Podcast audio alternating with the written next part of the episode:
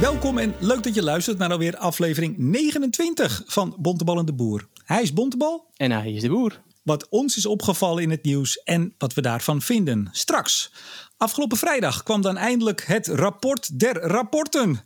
Namelijk over wat de doelen uit het energieakkoord gaan kosten. Een akkoord dat inmiddels bijna zeven jaar oud is. En dus is de vraag: hoeveel jaar gaat het duren voordat we weten wat het vorig jaar gesloten klimaatakkoord kost? Waarom doen we toch zo moeilijk over kosten? Over gebrek aan duidelijkheid gesproken, om het maar netjes te zeggen. Twee weken geleden kwam de Algemene Rekenkamer met snoeiharde kritiek op het programma Aardgasvrije Wijken. Van dat programma deugt weinig tot niets. Zo was althans de teneur. Onterecht, zeggen partijen die bij het programma zijn betrokken. Maar is dat ook zo? We hebben natuurlijk kort nieuws, zoals over de meer dan 1500 reacties bij de internetconsultatie voor de wet CO2-heffing industrie. En als we nog wat tijd hebben, gaan we het hebben over het World Energy Investment 2020 rapport van het Internationaal Energieagentschap. Maar nu eerst, Henry. Donderdag hebben wij geleerd in een speciale uitzending van de Boer dat wij bij het ministerie van Economische Zaken en Klimaat Stedtler en Waldorf worden genoemd. Ben jij nou Stedtler of ben jij nou Waldorf? Nou, dat mag de luisteraar bepalen. En wie zijn dat Ehm, eigenlijk? Maar vind- vinden wij dat een, een, een compliment? Ik heb geen idee. Het zijn twee mannetjes uit de Muppets. Ik vond het wel bijzonder dat ze, dat ze voor ons naam hebben bedacht bij EZK. Ik zou dat niet doen. nou ja, eh, eh, ik heb onszelf wel eens Pepje en Kokkie van de energietransitie ge- genoemd. Dat is ook niet heel erg lovend. Maar het zijn wel hele leuke poppetjes volgens mij. Dus eh, Ja, want jij, jij riep ook, dit was voor de mensen die het niet geluisterd hebben. Dames en heren, ga nog even luisteren. We hadden een speciale uitzending met uh, Meijner Smallebroek. Die nam vorige week afscheid als directeur warmte en ondergrond bij EZK. Bijzonder ambtenaar, zeggen we dan. Daarom Ja. vonden we het ook leuk om hem even in de uitzending te halen. En hij, hij vertelde dat. Ja, weet je, Stedtler en Waldorf, twee Muppets. Ach, ik vond het wel aardig. ja, nee, ik, ik, ik neem het je niet kwalijk. Nee, we nemen dit op op uh, Pinksterzondag. Uh, dat is dus even een dagje eerder, of eigenlijk twee dagen eerder dan dit wordt uitgezonden. Heb jij een beetje leuke Pinksteren? Uh, ja, wat is, wat is een leuk Pinksteren? Ik heb geen idee. Ik ga, morgen, ik, ga, ik ga morgen nog even, vermoedelijk nog even naar het strand. En gewoon een hele relaxte dag gehad.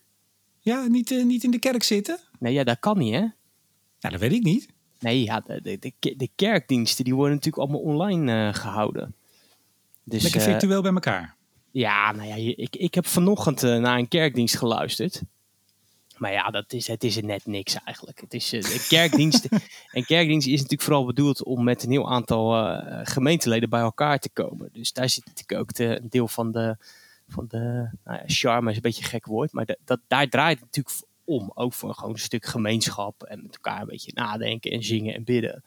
Ja, en dat achter een schermpje doen, dat is niet heel, uh, heel fijn. Dus ik, ik, ik, ik, ik, ik mis het eerlijk gezegd best wel, ja. Ja, maar dat, en ik denk heel veel, heel veel Nederlanders, want de, kijk, um, als er ergens een event is, dan staat het uh, op de NOS, maar dat er gewoon honderdduizenden uh, christenen per week altijd naar de kerk gingen, dat wordt wel eens uh, vergeten. Er zijn natuurlijk heel veel Nederlanders die dat gewoon wekelijks doen en daar heel veel aan hebben. Dus heel veel Nederlanders balen er denk ik van dat ze niet gewoon even wekelijks naar hun kerkdienst kunnen. Nou, waar, waarvan akte zeg ik dan? En dan voeg ik nog even toe dat ik ook al die bijeenkomsten en webinars en dat soort zaken en, en zogenaamde presentaties allemaal van achter je eigen computertje op de bekende zolderkamer vind ik ook eigenlijk heel weinig tot niks aan. Ja, en je mist de bitterballen. Dat is natuurlijk ook wel een, een belangrijk aspect van al die, uh, van al die meetings. Nou, ach, ik vind, ja, ja, goed. Ik heb straks in de vooruitblik heb ik hier nog iets over. Dus dan ben ik een beetje in tegenspraak met mezelf. Goed, maar, we gaan uh, beginnen. Hoe, hoe ziet jouw Pinkster eruit? Daar ben ik nu wel nog benieuwd naar, meneer de Boer. Nou, ik heb zitten werken. Ik ben natuurlijk met een, uh, heb je hem weer, boekje bezig. En ik heb vandaag wat zitten twitteren. En daar gaan we het eigenlijk nu over hebben. Dus dit is een prachtig bruggetje. Ik heb zitten struinen in al die rapporten over de kosten van het energieakkoord. Dat heb ik al vaker gedaan. En ik heb dat nog eens even wat op nageslagen. En daar heb ik wat tweetjes over gemaakt. Uh, nationale kosten, maatregelen, doelstellingen en energieakkoord 2013. Ja. Zo heette het uh, rapport wat vrijdag uitkwam van het PBL. Ja. Vond je ervan? Ja, ja, ja. nou, de hoofdvraag is: um, zijn we er nou heel veel wijzer van geworden? Um, um, kijk, je suggereert als je zo'n rapport schrijft, natuurlijk, van dat we meer zicht krijgen op de totale kosten van de energietransitie. Nou waren ze natuurlijk bij het PBL wel zo slim om te zeggen, ja, dit is een, uh, een, een startpunt of een opmaat stap naar. op weg, stap ja, op weg. Ja, dus, dus we waren natuurlijk wel heel, heel, heel slim om dat, om dat niet een totaalverhaal te noemen. Dat is het natuurlijk absoluut niet. Um, ja, maar dat is dus, mag ik daar meteen op aanhaken? Zo hebben dus een aantal media het wel opgevat. Ja, en sterker nog, ik was bij, uh, bij BNR uh, die ochtend te gast. En de redacteur van dienst is een jonge jongen. Ja, en daar zie je al, die uh, weet waarschijnlijk niet eens wat het energieakkoord is. Ehm, die maakte ervan dat dit ging over de kosten van het klimaatakkoord. Kan de beste jongen in kwestie weinig aan doen, want dat vond ik wel echt een opvallende. Dan gaan we het zo over de inhoud van het rapport hebben. In de kop stond PBL-studie Stap op weg naar totaalbeeld beeld nationale kosten klimaatbeleid. En in de eerste zin staat er dan het in 2019 tot stand gekomen klimaatakkoord. Ja, ja. Waar gaat dit over voor wie het toch gemist heeft? Er is nu eindelijk uitgerekend wat het energieakkoord ons totaal kost. Beter gezegd, de doelen uit het energieakkoord. Ja. 14% duurzame energie dit jaar, 16 volgend jaar, 100%, of 100 eh, petajoule energiebesparing extra. En er is gekeken naar elektrisch, uh, elektrische auto's. Ja. Dan is het toch onbestaanbaar dat als je de woorden energieakkoord hebt en totale kosten, dat je je presteert om die niet in de kop te zetten en niet in de eerste zin.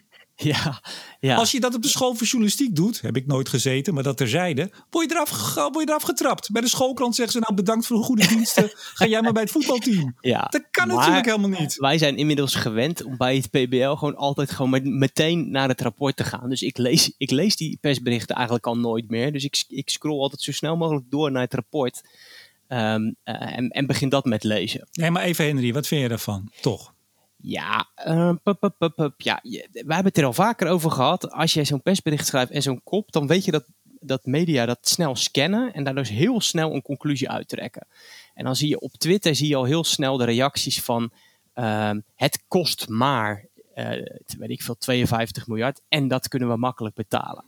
Waarmee natuurlijk gezegd, gesuggereerd wordt dat het alle kosten van de energietransitie zijn. En dat is natuurlijk niet waar. Dus er zitten allemaal kaders, mitsen en maar. En iedereen die het rapport leest, die, die zal zien dat er stapels, of nou ja, stapels, pagina's lang wordt er, wordt er verteld wat het rapport eigenlijk allemaal niet is. En wat er, welke, welke, welke dingen ze allemaal niet hebben meegenomen.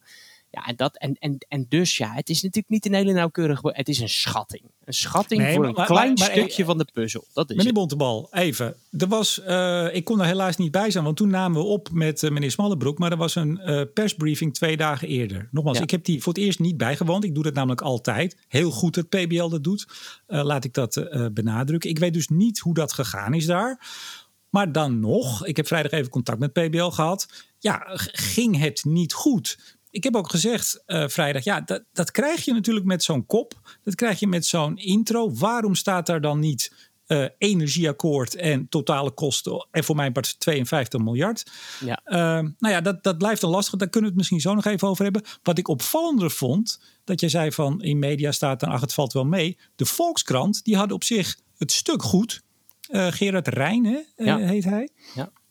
Die kwam aan het eind uit op zo'n 480 miljard voor de hele bubs. En dan hebben we het over tot uh, uh, 2050. Dus niet alleen het energie- en klimaatakkoord, maar alles. Ja. Nou, ik heb het vaak over 500 tot 600 miljard. En de koppenmaker van de krant had erboven gezet, valt reuze mee. Ja, dat, ja, is dat vond ik echt. nee, maar waar, waar gaat dat nog over? Nou ja, kijk, als je het relateert aan de duizend miljard die uh, de fractievoorzitter van een bepaalde partij steeds heeft geroepen, dan je valt het jou, mee. jouw goede vriend, jou, jouw makker uh, Thierry Baudet. Ja, precies. Die heeft natuurlijk vaak gezegd duizend miljard. En dat had hij dan weer ook weer niet zelf verzonnen, maar van een paar uh, mensen om zich heen die wel eens wat sommetjes op achterkantjes van bierviltjes maakten.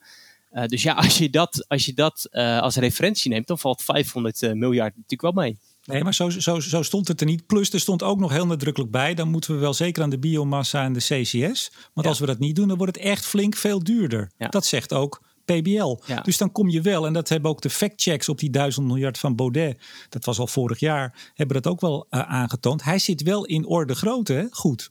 Ja, en dat je... is natuurlijk het. Ja? Ja, in de zin van het gaat om een. Als, als iemand om mij zou vragen. Miljarden, een paar honderd miljard gaat het over. En, en, ja. en, en, we weten niet precies wat het is. Misschien is het ook wel goed om nog even stil te staan bij gewoon van wat, wat de scope van dat rapport precies is. Hè? Want het gaat natuurlijk om nou ja, wat er heel vaak fout gaat. Het gaat om nationale kosten. Dus dat zijn eigenlijk de, ehm, de, de investeringen die worden omgezet in wat het je per jaar kost. En er zitten baten tegenover en dat wordt allemaal een beetje wacht, wacht Even, wacht even, investeringen. Kijk, je hebt investeringen, maar dat zijn geen kosten. Nee, dus, dus investeringen... Het zijn de nationale kosten. wil zeggen, kijk, als, als er staat een mooi voorbeeld, heb ik ook gezegd tegen PBL, was ik erg blij mee. Er staat een voorbeeld uitgewerkt van elektrisch vervoer, elektrische auto. Dan staat die tegenover een uh, benzineauto. En dan staat er gewoon, wat kost dat meer?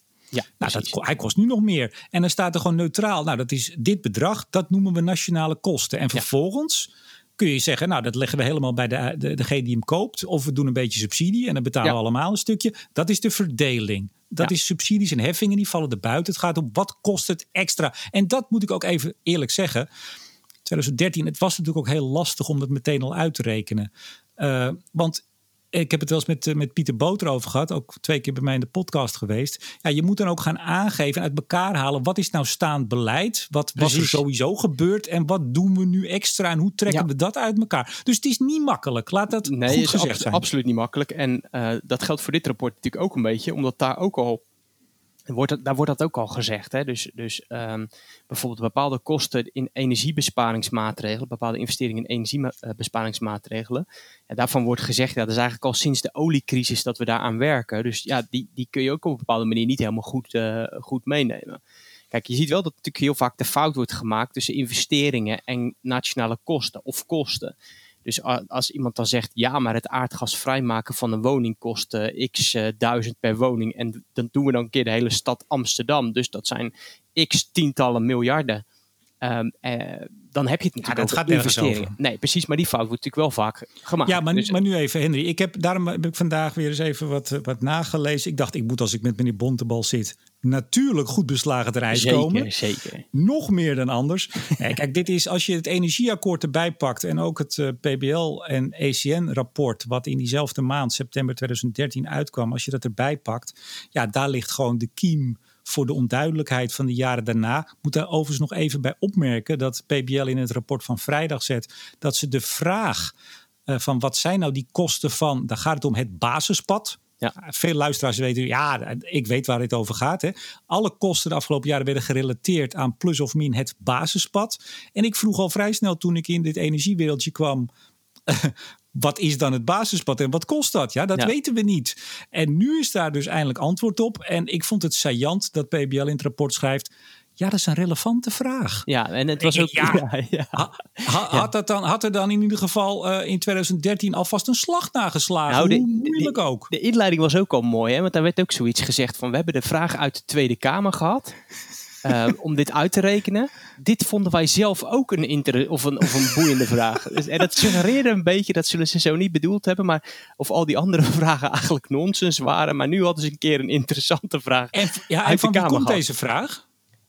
Van wie kwam uh, deze vraag en wie hebben er nou zo op aangedrongen? Nou, dat zijn denk ik de, de, de, de rechte partijen geweest. De PVV, ja, dat is jouw vriend Baudet weer geweest, ja. onder andere. Ja, en dat, dat staat de andere partijen niet netjes dat ze daar niet ook achteraan gegaan zijn.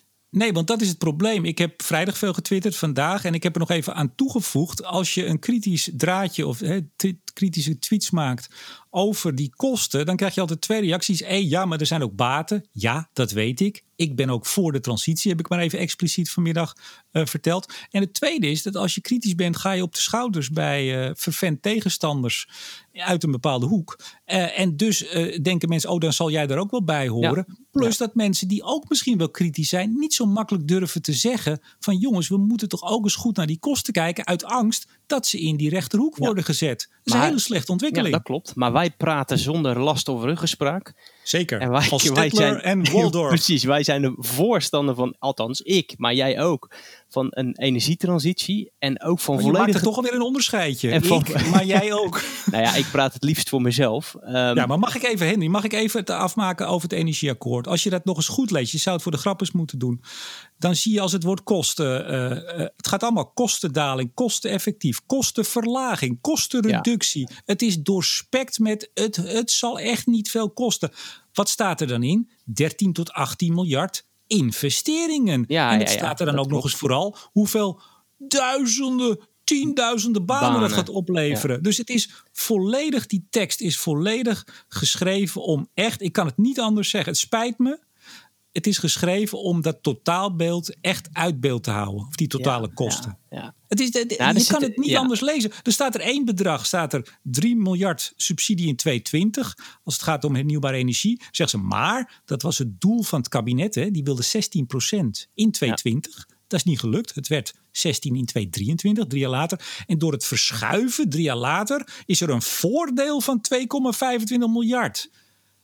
Ja, dat is, dat is echt, dat deugt niet. Dat deugt niet als je op die manier een beeld probeert te schetsen van jongens, het kost, het kost niks. Het kost niks. Nee, en, nou, en dan, dan krijg je dit. En als dan ook de planbureaus daar. Uh, ja, hoe zeg ik dan? Die mensen die daar werken, die zijn integer. Dat, daar ben ik van overtuigd. Ik ken er een paar. Dat, die zitten niet de boel te fucken. Nee. Op, op, op expres. Maar wat je ziet, denk ik, en ik zag een tweetje, dat was van Donald Pols. Ik weet niet of je die gezien hebt, die antwoordde ja, die zag mij. Ik, ja. Even kijken of ik hem nu snel uh, erbij kan, uh, kan vinden. Ja, dat de milieubeweging uh, ook te vaak ja knikken was geweest van het klimaatakkoord of zo. En dat het ook ja, en hij zegt, hij zegt, we hebben lang genoeg, te lang hebben we ons misschien opgesteld als applausmachine voor klimaatbeleid. Over kosten en baten mocht je het niet hebben. En zeker niet voor verschillende groepen. Goed zegt hij dat de druk toeneemt om wel met cijfers te komen. Tuurlijk heeft Donald Pols Milieudefensie daar ook weer een belang bij om dat te zeggen. Maar laten we dat nou even vergeten. Dit is ook mijn beeld. En dat is zo'n zo'n vreselijk cliché. Je mag het er niet over hebben. Hè? Dan een soort slachtofferrol. Hè? Niet ja. dat Pols dat doet, maar hè, dat is het bekende van... oh jeetje, mocht dat dan niet? Nee. nee. Iedereen zei we gaan het doen en die kosten, ach, we zien het wel. Ja, maar ja, dat geeft voeding dat... aan Baudet en, en PVV, want die jagen erachteraan. En ja. die hebben dit nou eigenlijk uh, boven tafel, om het zo maar even uh, te zeggen. Ja, ja. Nou ja, er zitten nog wel een paar dingen in het rapport um, waar je ook wat van kan vinden. Hè? Want het wordt natuurlijk gezegd, we kijken zeker niet naar alles. Dus wat jij net al zei, er wordt een, een paar technologieën worden eruit gehaald. Dus het kleine spul laten ze voor het gemak maar even achterwege. Ze zeggen zelf ook van er zitten heel veel onzekerheden in het rapport. Want bepaalde Tuurlijk. kostendalingen van technologieën die zijn eigenlijk niet of maar heel beperkt meegenomen. Dus dat is ook echt een ding wat, wat, wat, wat, wat beter zou kunnen. Nou, wat ik zelf ook een belangrijke vind, er staat ergens een tabelletje hè, van welke dingen nou uh, ja, wat kosten. Dan zie je bijvoorbeeld energiebesparing, daar zie je een mingetal bij staan. Dat betekent dus dat dat ja, rendabel is. Ja. Hè? Dus dat, en, en bij, er staat bijvoorbeeld ook een heel hoog getal voor inpassingskosten. Dat bedoelen ze dus mee dat er kosten moeten worden gemaakt om ja, het net allemaal stabiel, ja, net stabiel te houden. En, en, nou ja, vooral heel veel koper en, uh, en uh, de, uh, ja, zeg maar dingen in de grond stoppen om, om de net te verzwaren. Of boven de grond in het geval van Tenet. Um, en ook die kosten zijn trouwens heel erg onzeker. Hè? Maar het is wel een kostenpost van, van, van nou, een aantal tientallen miljarden. Dus daar zit heel veel geld in.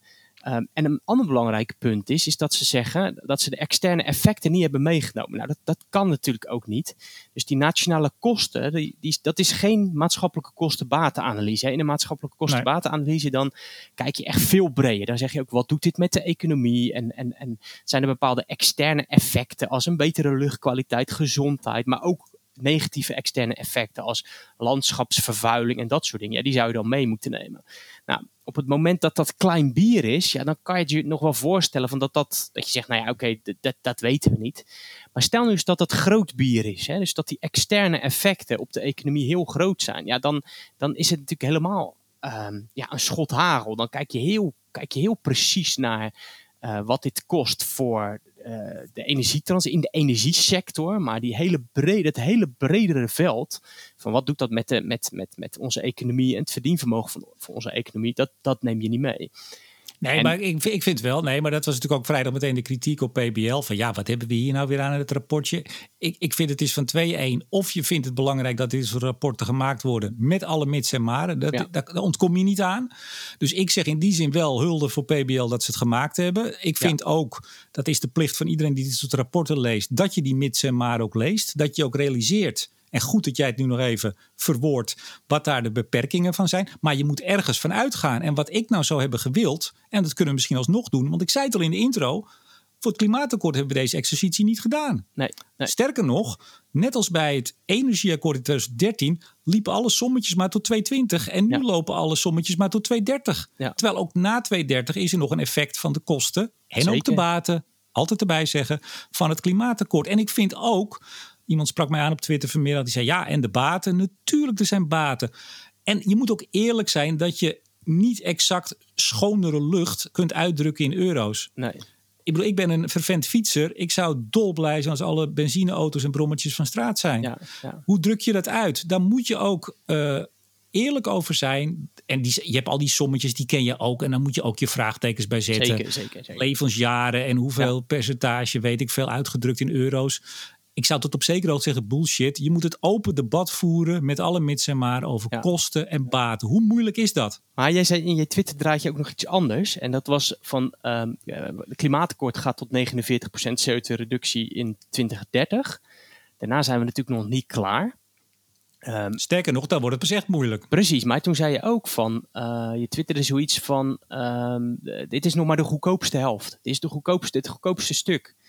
Um, maar dat weet je natuurlijk ook niet. Dus ik, ik verwacht wel dat, je, dat als je dingen, zeg maar, bepaalde kosten zullen exponentieel zijn. Dus als er nog meer wind en nog meer zon in het elektriciteitssysteem komt, zonder dat er allerlei uh, ja, maatregelen komen om die, om die volatiliteit op een of andere manier op te vangen, ja, dan, dan verwacht je bijvoorbeeld dat iets als inpassingskosten heel veel uh, of sterk zal toenemen.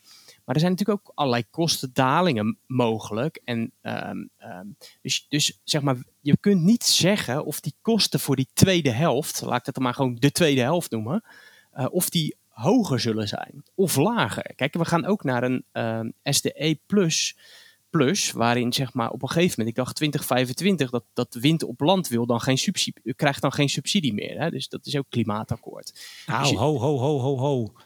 Jij hebt vast nog niet naar het gesprek wat ik met Hans Timmers deze week had, afgelopen week bij, bij Studio Energie. Ja, dat is, dat Als, is ook ja, weer. Dat, Nee, maar daar kunnen we ook een uur over praten. Dat gaan we ook vast een keer doen.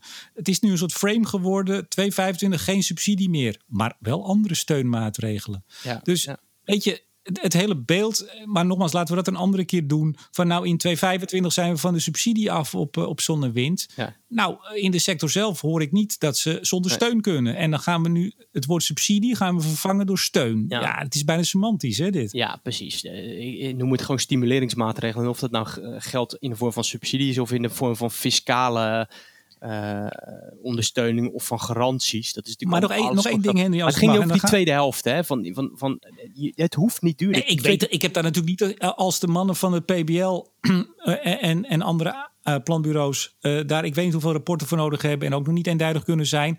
Zal ik, zal ik moeten toegeven, Henry Bontebal, dat ik in één tweet ook niet de hele waarheid in pacht heb. Ah, gelukkig. Ik heb, mag ik nog één opmerking maken over dit PBL-rapport? Ja, ik wou er ook nog één. Jij nog één, ik nog één. En dan gaan we door. Waar we dit dus zou... Kijk, ze zeggen zelf, dit is een opmaat naar een breder verhaal. Dus heel goed. Hè? Dus ik zou zeggen, ga zo door en maak, ma- probeer een totaal verhaal verhaal te maken. Zeker. Dus één stap, als ik in de Tweede Kamer zou zitten, dan, dan zou ik vragen: welke inzichten kunnen we nou ontlenen aan dit rapport en aan rapporten die nog komen? Hoe we het klimaatbeleid kosteneffectief kunnen invullen. Want sommige dingen kosten veel geld, zien we uit die tabelletjes. En sommige dingen leveren geld op. Ik noem maar energiebesparing. Er staat niet voor niks een minteken.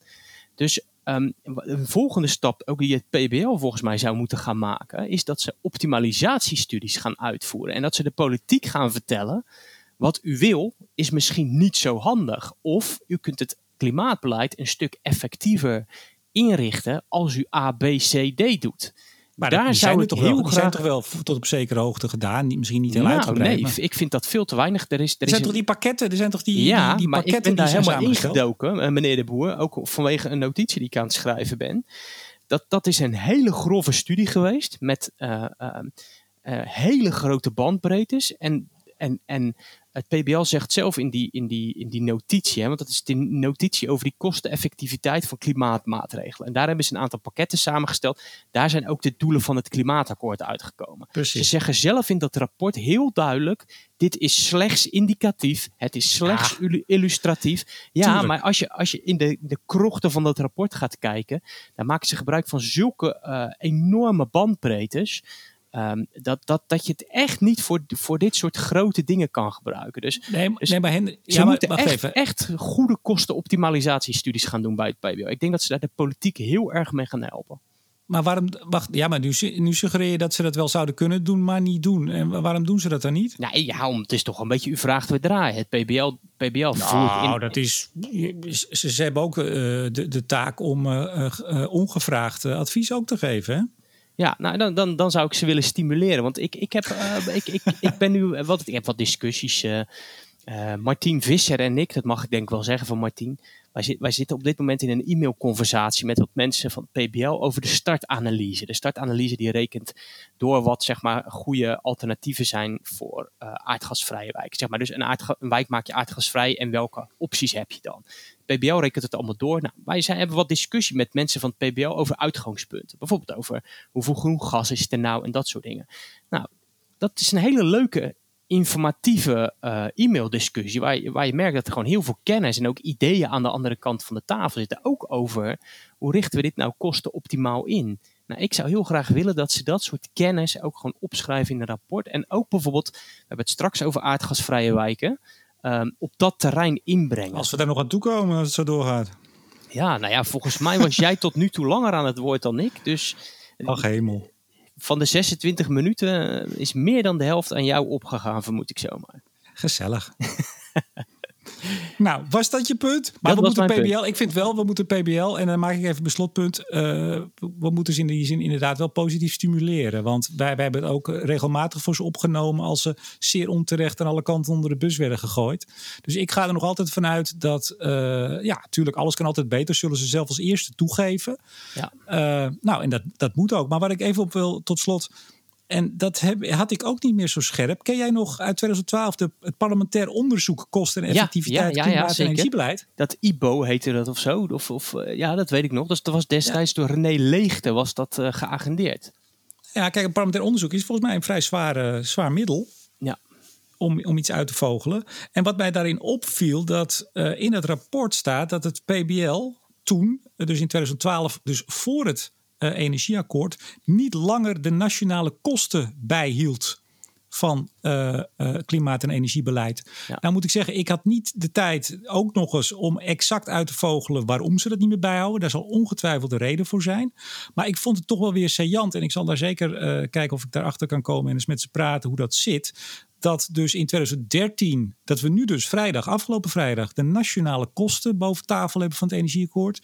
In 2013 is daar uh, geen slag naar geslagen. Maar de jaren daarvoor werd dus wel van energie-klimaatbeleid die nationale kosten bijgehouden. Maar het was gestopt. Nou, vond ik er wel heel opvallende. Ja, ja, en dan, dan, dan, dan, dan zou jij graag willen weten, volgens mij, waarom is het gestopt en wie heeft de opdracht gegeven om dat te stoppen?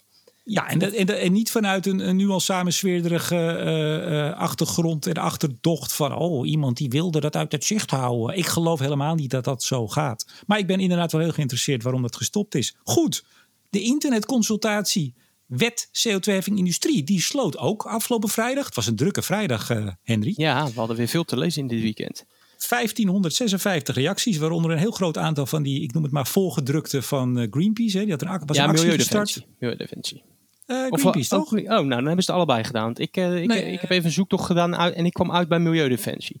Oh, nou, in ieder geval vanuit de NGO's, laten we het zo zeggen. Ik dacht Greenpeace. Maakt niet uit. Misschien, misschien, hebben, ze, misschien hebben ze samen opgetrokken. Uh, 1556 reacties. En is jou nog wat opgevallen? Ik heb er een paar gelezen. Ik heb ze zeker niet allemaal. Ook niet alle serieuze, noem ik het dan maar even. Van de grote organisaties. Nog niet allemaal door. Een paar. Wat is jou opgevallen?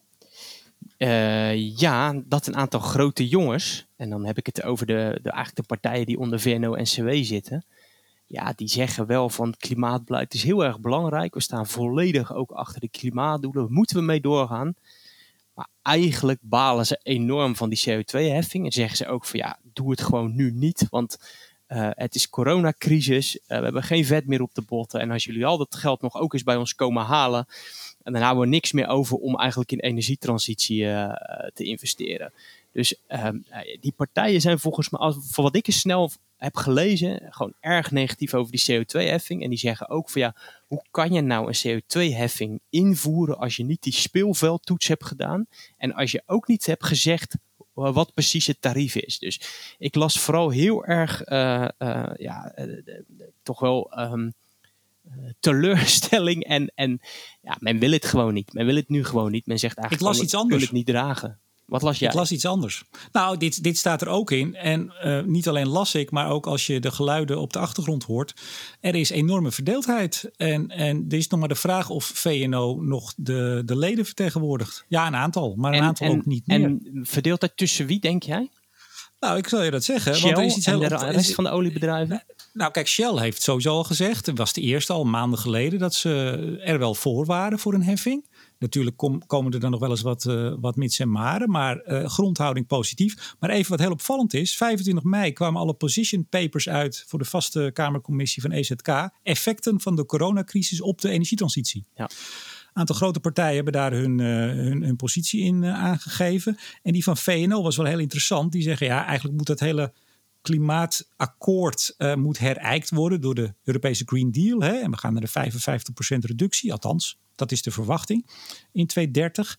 Dus dat moet herijkt worden. En, let op, dit is een belangrijke, bij de herijking van het klimaatakkoord en de Europese Green Deal moet afscheid worden genomen van de Nederlandse CO2-heffing. Dit zei VNO 25 mei. Althans, toen kwamen die position papers naar buiten. Vier dagen later, 29 mei, de reactie op de internetconsultatie waar we het net over hebben, ja. is die toon heel anders. Dan... Is hij niet meer mordicus tegen, we moeten afscheid nemen. Er staat nog steeds, heel veel tekst hebben ze daar nodig. Dus eerst was het bij wijze van spreken één zin. Uh, moet afscheid van genomen worden, oftewel we zijn er tegen. En nu staan er, ja, nou, we moeten, moeten uitkijken, we moeten een beetje oppassen. Randvoorwaarden heeft VNO uh, benoemd. Nou, jij weet Henry, als partijen dan randvoorwaarden gaan noemen, wat is dat voor stap? Ja, dat is, uh, dan zeg je eigenlijk, um, ik, ik bereid alvast voor dat er niet aan die randvoorwaarden wordt voldaan, om dan te kunnen zeggen, er is niet aan de randvoorwaarden voldaan, dus stop het er maar helemaal mee. Nou, maar ook toch wel, ja, zo kun je het zien. Uh, maar ik heb toch uh, wel uh, enige reden om te denken dat men probeert met wat gezichtsbehoud toch wat op te schuiven. Want ik bedoel, ik zal die drie kernvoorwaarden. Nou, bedrijven moeten de mogelijkheid krijgen om te investeren. Ah, weet je, ik laat het even zitten. Want ik ga door naar de volgende, is veel belangrijker. Shell is voor, maar weet je wat ik echt nieuws vond? Nee. BP is voor. Ik heb die reactie van BP door zitten scannen, maar ik kwam daar niet heel erg uit. Ik heb misschien ook te snel gelezen, moet ik eerlijk zeggen. Nou ja, kijk, je weet BP, daar, daar waait een nieuwe wind met uh, Bernard Looney, de ja. nieuwe CEO. Uh, het hele bedrijf op zijn kop gezet, nieuwe structuur in, in personeel en beslissing, noem ik het maar even. En wat staat er nou in die reactie? Het is in het Engels, dus je moet het wel even goed ja, is natuurlijk lastig voor jou Engels. Ja, ja, in, Rot dat, in, Rotterdam is dat lastig. Ja. In Rotterdam is het lastig. Daar staat er: We support the Dutch government's choice of a levy on avoidable emissions to speed up uh, greenhouse gas emissions reduction. Maar er staat vervolgens: We recognize, dus dat wil zeggen, we erkennen dat de Dutch government action must support the delivery of its own climate goals as well as the EU's NDC. Oftewel, daar staat: wij uh, accepteren of wij zien dat en er een EU-doelstelling is en een aparte Nederlandse. Ja, Daar gaan we mee. ben wel dat blij dat je het even voor me vertaalt. Nou, ik dacht, ik doe het even voor je. Ja, geweldig. Nee, maar ja. even, dat is dus heel belangrijk. Want de, het standpunt tot nu toe was, en dat is nog steeds van een aantal grote bedrijven, nee, EU-ETS, that's it. We ja. gaan niet met aparte doelstellingen. Hier staat we recognize, maar dan de volgende zin. We recognize and accept dat betekent wij accepteren, Henry, ja. that such policy may have the potential to affect our sector's conventional business and activities adversely in the short term. Ze accepteren dat het feit dat Nederland een aparte heffing invoert een negatieve effecten zal hebben op hun activiteit in de korte termijn. Ja. ja. Hallo. Ja. Dat is nieuws, beste man. Ja, nou dank je dat jij het er even uithaalt. Ik had het er niet uitgehaald. Misschien nee, heb ik het snel, snel gelezen. Nou, ik ben, nou, ben, ben blij maar, dat jij maar, ook meedoet aan deze podcast. zo, zo, zo leer je nog eens wat. Hoeveel liquidaties waren er nou bij jou? Ja, in ja dat was echt. Dat was, nee, niet hoeveel. Het was er eentje. Maar het was wel vrij dichtbij. Ja, dat was echt een paar staten uh, verderop. Ja ik, ja, ik, begin inmiddels al te begrijpen waarom er geschoten wordt om jou heen. Maar dat terzijde. Mag ik nog nee, even maar dit is even serieus. Laten we even serieus. Dit, dit, is, een, dit is echt een, een, een totale shift van ja, BP in Nederland. Ja, ja, ja. Het wordt ook wel een beetje gek, want ik ben eigenlijk tegenstander van die CO2-heffing, maar nou word ik links ingehaald door die oliebedrijven. Ja, en er zullen meer mensen die tot nu toe tegen waren, nu ineens voor moeten zijn. Hoe zal dat gaan op Twitter? We gaan ja, het zien. Je, mag ik nog één opmerking maken over, de, over, over dat standaard tekstje wat de NGO's hebben ingestuurd? En want ik, ik lees even voor. Ik ga niet die hele tekst voorlezen, maar er zijn dus een paar nou, honderden e-mails binnen, of reacties binnengekomen met dezelfde tekst. Daar staat onder andere in: ik wil een ambitieuze en effectieve CO2-heffing voor de industrie. Dat is dus een heffing, dubbele punt, met een hoge prijs per ton CO2, minimaal 50 euro en oplopend per jaar. Moet je voorstellen wat daar gezegd wordt. Hè? Dus als in het EU-ETS als, als bedrijf daar al, eh, weet ik veel, 20 eh, euro moeten betalen per ton CO2, dan wordt hier gezegd, nou, gooi er maar 50 euro bovenop in Nederland. Nou, het tweede punt is waarbij de industrie geen vrijstellingen en voordelen meer krijgen. Hier wordt dus gezegd dat industrieën die moeten concurreren met uh, bedrijven in het buitenland, of buiten de EU nou ja, die, krijgen, die, die, die, die kunnen de rambam krijgen. Die, die, ja, die, die, die, die worden niet, in het huidige ETS worden zij ontzien. Hè. Er wordt er gezegd van ja, je moet concurreren wereldwijd, dus, dus je wordt ontzien. Nou, dat, daarvan zegt dus Milieudefensie, nou dat doen we niet aan mee. Die moeten gewoon een hele hoge CO2-heffing krijgen. En dan staat er als derde, die snel ingaat, niet pas in 2024, zoals nu gepland is. Nou, dat klopt natuurlijk niet helemaal, want hij gaat gewoon al wel in. Alleen het tarief is nog niet zo hoog dat of in ieder geval die, die, die, de, de systematiek is nog niet dat het tot... dat, snap ik, dat snap ik wel dat ze het zo verwoorden. Want effectiviteit begint pas 2024. Althans, als je het vanuit het NGO-perspectief ziet... dat bedrijven eindelijk eens gaan betalen. Ja. Extra gaan betalen. Uh, snap ik. Hè? Dus die drie, die, die, die krijgen ze van me. Eén en twee is natuurlijk... Nou ja, laat ik het neutraal proberen te zeggen. Tamelijk fors als je dat echt serieus voorstelt. Zeg het nou eens hoe je het echt zou willen zeggen ja, dit, ik vind het een beetje populistisch. Dit kan je helemaal niet zo zeggen. Oh, ik dacht je zeggen, het is totaal bezopen. Nee, nee, nee, nee. Ik probeer deze podcast wel uh, parlementair taalgebruik uh, te gebruiken. Oh ja, je bent het oefenen natuurlijk. Ik ja, ben aan het oefenen, ja, dat snap jij. Nee, maar 50 nee, euro nee, maar, per ton is natuurlijk echt absurd. Uh, nee, maar je plaatst je hier... Kijk, je, zij hebben natuurlijk een, een, een, rol naar de achterban. En ja, daar, daar gaat dit soort teksten gaan rond. En ook wel in sommige partijen in de Kamer. Ja, het is heel simpel. Als je dit zou doen en als er een klaar voor één kabinet komt en die voert dit in... dan is het gewoon klaar met de industrie in Nederland. Dat is heel simpel. Ja, precies. Nou, als je dat wil, moet je dit doen. Ja, en we hebben de, nou, het, het, zou wel CO2-reductie opleveren. Daar hebben ze dan wel weer gelijk in. Maar vervolgens hebben we geen geld meer om uh, normaal te leven en te werken en te wonen en uh, allerlei andere dingen op te bouwen. Ik zag een mooi voorstel van uh, Martien Visser die jij net aanhaalt. Die zei als we nou eens het, het, het, complex in Rotterdam en we gaan nog eens wat havens, die gaan we gewoon aan de Chinezen verkopen. Of maken ja, Chinees grondgebied. Zijn we in één keer van al die CO2 ja. af? Ja, goed idee. Mooi man. Ik weet niet, we gaan door. Zei hij dat namens uh, Gasunie of Hanse Hogeschool? Of, uh, of, was het gewoon de, de, Martin, de privépersoon Martin Visser?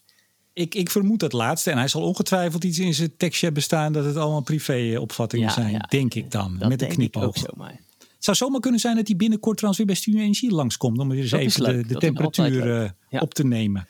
Hey, uh, kritiek van de Rekenkamer op het programma Aardgasvrije Wijken. Ja. Nou, daar hadden we het al even vorige week met uh, Meijner Smallenbroek over. Voor wie het gemist heeft, Rekenkamer kwam met, nou, stevige kritiek, zeg ik met uh, vet understatement, op dat programma Aardgasvrije Wijken. Er zijn een aantal proefwijken. Nou, dat ga jij straks vast nog even uitleggen voor wie het niet weet. Ik som even heel kort wat kritiek op als je het goed vindt. En dit is nog maar een, greep eruit. Het doel van dat programma dat is eigenlijk niet goed gedefinieerd. De doelen verschuiven ook steeds. Dan is het reductie uh, of uh, aardgasvrije woningen, dan is het meer om te leren.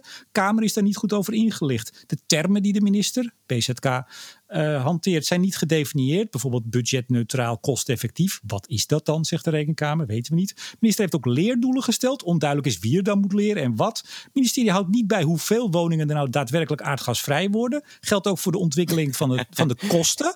Nee, die moeten naar beneden, maar het ministerie houdt niet bij hoe dat gaat. Het geld wat verstrekt wordt is als een decentralisatieuitkering. Dat is onrechtmatig. Voor het tweede jaar op rij. Minister gaat het aanpassen, heeft ze nu gezegd. Maar twee jaar onrechtmatig aan je broek. Gemeenten hoeven dus ook geen verantwoording af te leggen over het geld wat ze ermee doen. Het kan voor aardgasvrij.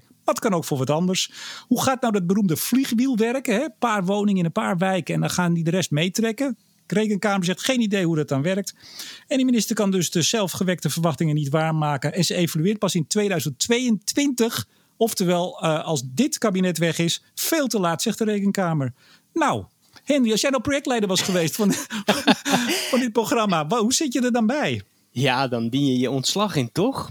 Um, nee, wat ik, ik zou het vooral willen hebben over de reacties uh, die op dit verhaal kwamen. Want er waren natuurlijk al heel snel reacties van Ja, maar dit is innovatie, mensen. Dit is innovatie. Van meneer Smallebroek ook, ja, bij ons uitzending. precies. En ook daarna nog waren er nog een aantal partijen die zeiden van... ja, dit moet je zo niet al meteen uh, met... met, ja, met VNG onder andere, een aantal partijen. Ja. Energie had er een mooi artikel over Ik gebundeld. ben het daar echt heel erg mee oneens. Uh, ik, ik, ik zou, zeg maar, als ik een beetje in de lijn van de, de rekenkamer zou moeten reageren... zou ik inderdaad zeggen, volgens mij is het inderdaad een puinhoop. Het is inderdaad een puinhoop. Uh, het is inderdaad veel te snel gegaan. De, de, de, verhalen die ik hoor bij die, de, de, de, de, zeg maar de, de proeftuin, ik word daar niet optimistisch van. Um, het, het, het, is toch een heel raar idee om te denken dat als het om innovatie gaat, dat je dan maar gewoon een hele bak geld over de schutting kan smijten. En dan een soort van, nou, lang leven de lol, doe er maar mee wat je wil. Um, innovatieprogramma's, daar heb je natuurlijk wel degelijk uh, doelen nodig. Dus als je zegt we gaan innoveren, dan moet je minstens vertellen wat voor type innovatie je dan wil hebben. En als je zegt van ik wil dat technologieën goedkoper worden, ja, welke technologieën en hoeveel goedkoper en waar, wil, waar zie je dan een kostenreductiepotentieel? Uh, um, dus, dus ik denk dat de rekenkamer heel erg gelijk heeft. En ook, um, er werd een beetje gezegd van ja, maar dat geld, hè, dat is onrechtmatig, dat is een beetje een technisch dingetje. Nee, dat is geen technisch dingetje. Ik heb ook uh, contact met de gemeente en die kijkt inderdaad naar van oké, we hebben uh, geloof 3,5 miljoen gekregen voor een aardgasvrije wijk. Ja, ja, ja, die krijgen nu wat aanbiedingen voor uh, warmtenet ergens neerleggen. Ja, die schrikken nu heel erg van het bedrag. Want ja, als je 15.000 per woning moet aftikken voor de, voor de bak, de bijdrage aansluitkosten. Ja, dat is natuurlijk een heleboel geld. Ja, en, en, en, en, een wethouder die zegt dan gerust van, nou ja, als ik, het, als ik die 3,5 miljoen daar niet voor gebruik, nou ja, dan ga ik het voor iets anders gebruiken. Dan kan het wel naar de bibliotheek of de speeltuin of iets anders. Ja, dus, maar Henry... dus, dus zomaar zeggen, dit is een technisch detail. Nee, er is geld gegeven aan die gemeentes en er is niet afgesproken dat ze het bijvoorbeeld hier aan besteden. En dat is echt, echt kwalijk. Ja, maar even uh, overigens opvallend dat je dit allemaal niet even inbracht toen we de man aan de lijn hadden die er toch deels mede over was gegaan, namelijk mij in het Smallebroek. Toen zei ja. ja, ja, lastig, lastig. Ik, ik probeerde mijn uh, interviewkwaliteit een beetje op te vijzelen, maar dat is niet gelukt. Ik ben toch beter in het reageren op iets dan in het interview van iemand. Ja, nou, laten we het daar dan maar op houden. Maar um, even toch advocaat van de duivel. Want kijk, als je zoiets begint, je wil heel Nederland van het gas afhalen. Dat vind je met z'n allen althans bijna iedereen, zeker politiek, vindt het een goed plan. Ja, dan moet je ergens beginnen. Toch? Uh, nou, ja. dan vind ik het heel logisch dat je zegt: we moeten ergens een soort. Ja, we moeten ergens beginnen. We moeten uh, proeftuinen. We moeten gaan, gaan proberen, gaan onderzoeken, gaan kijken hoe, hoe moet dat. Nou, Ja. dat bleek ook al uit die eerste tussenevaluatie, geloof ik, dat het allemaal veel lastiger is dan gedacht. Ook dat is logisch. Dat je ook niet precies weet hoeveel woningen en zo. Ja, ik geloof dat wel. Alleen, ik denk inderdaad, en dat zei ik ook vorige week met, met Smallebroek.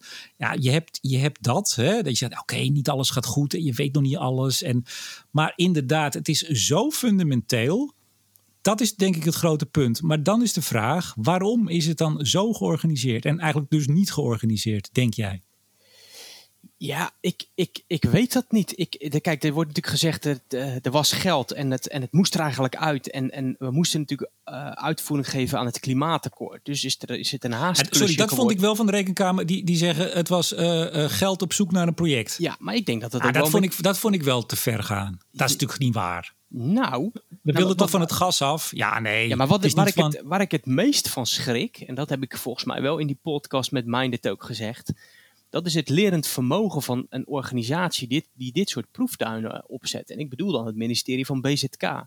Want serieus, in 2007 hadden we het programma Meer met Minder. Dat waren ook van dit soort megalomane plannen. Met ook dit soort sweeping statement. Hè, van, van we gaan uh, zoveel besparen per jaar en, nou, enzovoorts. Dat faalde. Hè, er waren ook miljoenen ingestoken. Toen kwam inderdaad dat blok voor blok aanpak. Nou, hebben we een heel aantal van dat soort aanpakken gezien. Ja, dan kun je toch niet meer in 2019 um, um, opnieuw met zo'n zo'n programma komen waar, waarin er um, zeg maar niet de lessen die geleerd zijn uit de afgelopen 15 jaar zijn meegenomen. Dat vind ik heel apart. Maar denk jij dat er wat wordt geleerd? Even los van dat het allemaal niet goed georganiseerd is. Ja, er nou, wordt zeker wel wat geleerd. Vooral natuurlijk bij okay. die gemeentes. Hè. Dus die ja. gaan nu voor het eerst, ze krijgen gewoon iets, ze moeten een taak gaan uitvoeren die ze nog nooit hebben gedaan. Uh, dus, dus daar wordt op dit moment heel veel geleerd. Dus die gemeenten die gaan voor het eerst natuurlijk gewoon ja, uh, langs de deuren van woningen om te vragen of mensen bijvoorbeeld uh, willen overstappen op een warmtenet. En is dat die 150 miljoen waard? nou, dat weet ik niet. Ik, ik denk dat die 150 miljoen veel beter besteed had kunnen worden als, de, als, als dat programma veel beter in elkaar gezet uh, nee, maar dat, maar dat is helder. Maar ik probeer toch maar even een voorbeeld kijken. geven. Ik, gewoon een voorbeeld. Hè? Um, ik heb al die proeftuinen naast elkaar gezet en ik heb ook alle subsidiebedragen er, erbij gezet, het aantal woningen. Nou, weet je, dan kom je op bedragen van nou, ergens tussen de 5 en 17.000 euro per woning, wat er aan subsidie vanuit het Rijk alleen al gegeven wordt. Dan heb ik het nog niet over de subsidie die daar bijvoorbeeld door de gemeente wordt tegenaan gelegd. Uh, of die bijvoorbeeld woningcorporaties uh, zelf in het mandje leggen. Dus dat zijn hele forse bedragen. Nou, van die 27 uh, proeftuinen, dacht 24 zijn gewoon warmtenetten. Nou, leren we daar dan heel veel? Of zijn we gewoon warmtebedrijven een onrendabele business case aan het helpen overeind houden? Um, twee van de 27. Ja, maar geef eens antwoord. Nou ja, ik weet het niet. Kijk, ik, ik zou dan zeggen. Um, je lijkt te suggereren dat dat zo is, dat, die, dat het vooral naar warmtenetprojecten gaat. Ja, dat, en dus dat, eigenlijk dat, helemaal niet nodig zou moeten zijn. Nou, het is wel nodig. Alleen op het moment dat jij um, een hele wijk van het aardgas af gaat halen. En dat zijn bijvoorbeeld allemaal grondgebonden woningen. Gewoon rijtjeswoningen. En je moet met zo'n warmtenet tuintje in, tuintje uit ja, dan, is, dan tuurlijk kost dat veel geld. En tuurlijk zit daar een onrendabele top bij. De vraag is alleen, is het slim om, het dat, om dat zo te doen? En dan kom ik bij mijn andere punt. Um, ik heb het al vaker gehad over de, wat ik dan noem de hybride route. De route van de hybride warmtepomp. Um, die mag eigenlijk niet meedoen. Ik heb er ook navraag naar gedaan. Ik heb gevraagd aan, aan de club van... stel nou dat je een aardgasvrije wijk indient als proeftuin... maar je gaat er aan de slag met hybride warmtepompen. Nee! Nou, het mag wel, maar dan moet jij dus oh. een, een, een, een hele duidelijke bron van groen gas of waterstof kunnen aanwijzen. Hoeft niet meteen, maar je moet in ieder geval zicht hebben op, op een bron. Ik vroeg toen terug van ja, maar mag dat bijvoorbeeld ook met bijvoorbeeld garanties van oorsprong? Dus dat betekent dus dat je, weet ik veel, uh, een soort groencertificaten koopt van opwekkers van groen gas of waterstof en die koppel je dan aan je project. Ja, nee, dat mocht niet. Dus je ziet dat zo'n um, project aardgasvrije wijk is ook logisch, want het moet natuurlijk aardgasvrij zijn, dat snap ik ook wel. Maar je ziet dat in zo'n groot innovatieprogramma bijvoorbeeld de hele route van de hybride warmtepomp wordt eigenlijk uitgesloten. En dat is volgens mij een enorm gemiste kans, want dat zou wel eens een van de kostenefficiënte routes kunnen zijn. Nou, ik vind dat dus gewoon een weeffout. Moet de Kamer moet dat repareren. Dus even een flauw sommetje. Stel dat je 15.000 euro steekt in een, uh, in, een, uh, in, het, in, het, in een woning van het gas afhalen en je zet hem op een warmtenet. Nou, dan heb je 100% aardgasreductie. Op het moment dat je voor die 15.000 uh, euro vier hybride warmtepompen kan installeren en die, en die besparen allemaal 50%, hè, dat is ondergrens, want ik denk dat dat een veel hoger percentage zou kunnen zijn, dan heb je het dus al over uh, het, uh, zeg maar het, het, equivalent van twee woningen. Dat zou zelfs hoger kunnen zijn. Dus die ene euro, die zou veel effectiever besteed kunnen worden. En dit soort overwegingen zitten helemaal niet in het programma. Dat vind ik een maar in het, in het artikel kans. bij in het artikel bij Energia, daar komt uh, Bastiaan van Perlo van de Woonbond aan, de boord, aan het woord. Die zegt, ja, technisch is het op zich allemaal niet zo moeilijk. Het grootste probleem is draagvlak. Dat klopt, ja. Kun, kun, je dat, kun je dat geld wat er nu naar die woningen gaat, ik probeer, het nog maar, ik probeer het nog maar even, kun je dat toch ook niet zien als vooral leergeld in het langs de deuren gaan? Hoe ga je nou om met bewoners? Hoe zorg je nou dat je überhaupt die verandering, wat die dan ook maar wordt technisch, dat je die voor elkaar krijgt? Kunnen je het niet zo labelen misschien?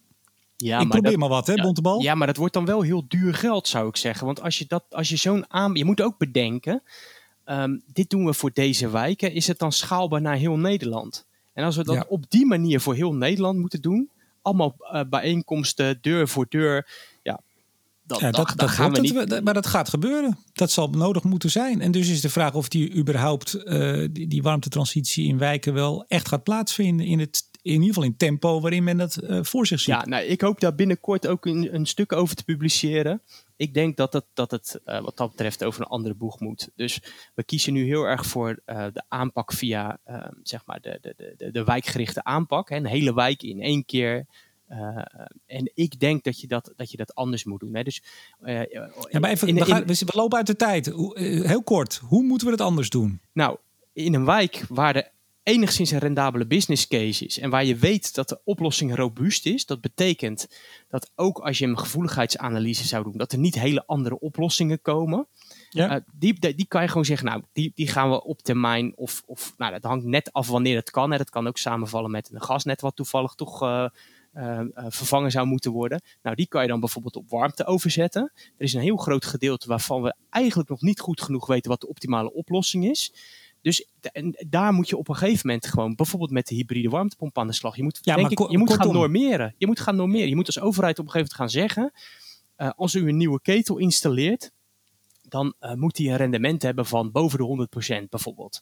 Waardoor je eh, eigenlijk ketels gaat verplichten waar een warmtepompcomponent in zit. Nou, dan moet je natuurlijk even de tijd geven en je moet bepaalde uitzonderingen toestaan. Maar ik denk dat je met normeren eh, heel, een heel eind komt. En, Ja. een ander voorbeeld, ik denk dat we ook... Nee, nee, nee, nee, nee. mag het niet lang. Nu kwam mijn meest briljante voorbeeld. Kom op nou, man. Als je, weet je hoeveel minuten jij in de kamer krijgt straks? Ja, ik krijg denk ik heel soms, veel soms minuten. drie, soms zes. En dan moet je klaar zijn. En dan gaat de ja, microfoon dat is een goed dicht. punt. Nou ja, dan, Kom op, dan- afronden nou. dan ja, nou ja, ik denk dat we datzelfde normeren bij woningcorporaties moeten doen. Dus hè, nu verhuur, ik zei heel kort, verhuurdersheffing omzetten in een, Oh, in een, in een prestatieverplichting. En ik ga hem Mooi. voor je uitwerken. Ja, en, en, en, we moeten dus eigenlijk gewoon pas eh, een wijk eraf halen wa- waar het en eh, nodig is, omdat die gasleidingen vervangen moeten worden. En waar heel duidelijk is wat het alternatief is, dat je hem er gewoon in kan rollen. Ja. Punt. Ja. Mooi. Heel kort, SCP-rapport over aardgasvrij wonen. Op weg naar aardgasvrij wonen. Mooie studie, eh, twitterde jij van het SCP. Geen onverwachte uitkomsten. Nou, moeten we het er lang over hebben dan? Eh, nee. Iedereen kan het rapport zelf lezen. Nee, er staat, er staat gewoon in. jij, jij, jij stuurde mij een mailtje van, nou, dat kunnen we misschien ook nog over hebben. Ik dacht, nou, ik zet hem op het lijstje. Nou, dat- één opvallend ding haal ik er dan toch uit. Ehm, er waren Nou, dat worden er vast drie, maar goed. Nee, Ja? nee, nee. Er, wa- er was natuurlijk een enquête gedaan. Ze hadden opnieuw even aan de mensen gevraagd wat ze ervan vonden. De meeste Ja, mensen, 50-50. ja, nee, maar de meeste mensen die, die klimaatbeleid vinden de meeste mensen belangrijk. Dan wordt het concreet. Dan gaan mensen wat terugkrabbelen. Ehm, maar als je kijkt naar een, het staatje waarin aangegeven wordt van hoeveel mensen eigenlijk een alternatieve warmteoplossing overwegen als ze hun keten moeten vervangen. Ja, dan, dan ik geloof een derde of zo, of een kwart. Nou, daar kan je heel negatief over zijn. Ik, ik dacht, nou laten we gewoon eens met die kwart beginnen. Dat is al best goed. Als die kwart nou Ja. begint, dan komt het vanzelf. En die andere mensen die hebben even tijd nodig. En dan moeten wat technologieën verder ontwikkelen. Dat komt vanzelf Precies. wel. Dus, eh, ik Ja, was daar dus we nemen, we nemen wijken waar, waar het echt moet, waar het aardgasleidingnet vervangen moet worden, waar robuuste alternatieven zijn. Vervolgens kijken we welke mensen het heel graag willen en daar beginnen we mee. Ja, precies. Nou, dat is toch hartstikke goed? En, en de hefboom via woningcorporaties. Kijk eens aan. Goed. Ehm, nou, dat IEA-rapport World Energy Investment, wat er geïnvesteerd wordt, even heel kort. Eh, ik vond het belangrijkste, laat ik dan maar beginnen. Geeft een beetje eh, richting aan dit gesprek. Eh, eh, ja, het belangrijkste is toch dat al- als we op het investeringsniveau waar we nu in zitten, en dat dit jaar de verwachting daarvoor is dat er 400 miljard totaal, of bijna 400 miljard, minder geïnvesteerd gaat worden in alle soorten energie. Ja. En ook netwerken en efficiëntie, et cetera. Als het eh, fossiel niveau op dat niveau blijft, dan gaan we ook het Sustainable Development Goal niet halen, of scenario, pardon. Ja. Oftewel, eh, ik vond het wel een, eh, een eye-opener toch weer. Dat eh, het bekende Shell moet maar stoppen met fossiel investeren en BP en allemaal. Ja, dan ga je dus je doelstellingen niet Nee. halen. Nee. En tegelijkertijd zie je ook de, de, de verschillen tussen die sectoren. Hè. Dus bijvoorbeeld efficiëntie krijgt wel een klap, maar dat is een, dat is een paar procent. Terwijl als je kijkt naar, Nou, 10 tot 15 procent. ja, maar als je kijkt naar wat de olie- en gassector te verduren krijgt, 33. ja, gigantisch. Dat zijn, dat zijn echt hele grote klappen. En, eh, Steenkool 25, maar die, houden toch wel weer, die blijven toch wel weer overeind. ja, maar op je, nou- totaal zie je dat dat een vrij kleine bijdrage is. Hè. Dus, dus Ja, eh, zeker. weet ik veel, meer dan, minder dan die 100 miljard. Terwijl die, die oliesector die zat zeg maar nou ja, aan de boven, ergens tussen de 400 en de 500 miljard. En die krijgt een hele, hele, hele grote klap. Eh, en die Maar ook netwerken, hè? 9 procent Ja, eraf. precies. Op dit is de verwachting, hè? moeten we er wel steeds bij zeggen. Dat is de verwachting voor dit jaar, ja, de ramen. en dat is natuurlijk gewoon een logisch gevolg van eh, renewable power. Hè. Dus dat, dat zit gewoon in de slipstream daarvan. Ja, ook hier zeg ik, eh, zoals ik wel vaker zeg, ik kan iedereen aanraden om het rapport even te lezen. Je hoeft ook niet het hele rapport te lezen. Het IAA vind ik altijd erg goed. Heel goed. Heel al, goed, al op de ja. website in, in een goede samenvatting vaak. Ja, Eh, en wie wil doorbladeren, dat kan. Maar persbericht en samenvatting op de website, daar ben je al een heel eind. Ja. Lees dat nou en even. ze zijn heel erg goed in het goed vormgeven van grafieken. Die zijn altijd eh, oogstrelend. Ja, ik, ik ben wel zo achterdochtig altijd dat als iets heel erg oogstrelend simpel is, dan word ik altijd een beetje, ben ik altijd een beetje hoede. Heb jij dat niet? Nee, nee, Oh, nee. Dan denk ik, eh, als, vorm en inhoud kunnen, kunnen en gaan ook vaak samen. Ja, Dus, als dus- het goed is wel. ja. En inderdaad, bij het IAA eh, ben ik toch niet teleurgesteld. Dus in die zin eh, gaat het goed. Maar wees altijd Op achterdochtig. je hoede, ja, ja, ja. Oh nee, dat bedoel ik. Op je hoede. Vooruitblik. Waar kijk jij naar uit? Eh, waar kijk jij naar uit? Ik heb, hem, ik heb niet echt iets, moet ik eerlijk zeggen. Nou, als dit op dinsdag online gaat, dan zit ik s'avonds, ben ik panellid in een webinar geavanceerde kernenergie. Georganiseerd door de liberale vrienden. Zo. Althans, het is, het is iets VVD-erigs. eh, en, en of samen met liberale vrienden. Ja. Deelnemers aan het webinar zijn onder andere Tweede Kamerlid eh, Mark Harbers. Ja. Europarlementariër Jan Huytema. Ja. En twee directeuren van eh, twee, twee nieuwe kernenergiebedrijven, noem ik het maar even. Je hoort al, ik moet me nog even inlezen voor dinsdag. New Scale Power onder meer. Ja, ja, Die komen vanuit het buitenland erbij. En de energiespecialisten Thijs ten Brink en Remco de Boer. Nou, geweldig. Ja, Thijs geeft een eh, aftrap. Leuk. Eh, wat is duurzaam voor wie eh, hem alleen op die manier kent? Over, ik geloof een aantal minuten over ja, de nieuwe vormen van kernenergie. Nou, ben ik benieuwd naar. En ik zit dan in het panel met, met Mark Harbers en Jan Huytema. Ja, leuk. En dat NuScale, dat is wel een van de bedrijven, een van de technologieën waar heel veel van verwacht wordt. Hè? Dus dat, Ja. is wel, eh, dat is wel een van de kanshebbers op, eh, op eh, nou ja, de bokaal voor nieuwe kerntechnologie. Ja, en ik moet zeggen, ik noem al deze namen omdat ik even googelde. En dit is gewoon allemaal te googelen. En daar staat ook een, een knopje met aanmelden. Ik heb geen idee of het alleen voor liberale vrienden is of dat iedereen dat kan doen. Maar eh, google even op webinar geavanceerde kernenergie. En ja, je vindt vanzelf wel uit of je er eh, dinsdagavond bij kan zijn. Het begint geloof ik om 6 uur tot half acht. Aanstaande dinsdag. Nou, leuk. leuk. Zeker. Ehm, en ja, en ik heb later deze week, als het goed is, klein slagje om de arm, nog een podcast met iemand die ik al een tijdje op, eh, op mijn lijstje heb staan. Van een heel groot bedrijf, die hele interessante dingen doen. Althans, hij doet interessante dingen. Eh, er is een mooie aanleiding voor. Er komt dinsdag wat nieuws. Ik denk, het is geen wereldnieuws, geen schokkend nieuws. Eh, ik moet nog een beetje vaag blijven. Dat is des te spannender. Ja, ja, ja. Cliffhangers, altijd goed. Tot zover deze aflevering van Bontebal en de Boer. Hij is Bontebal. En hij is de boer. Tot de volgende keer. Dag.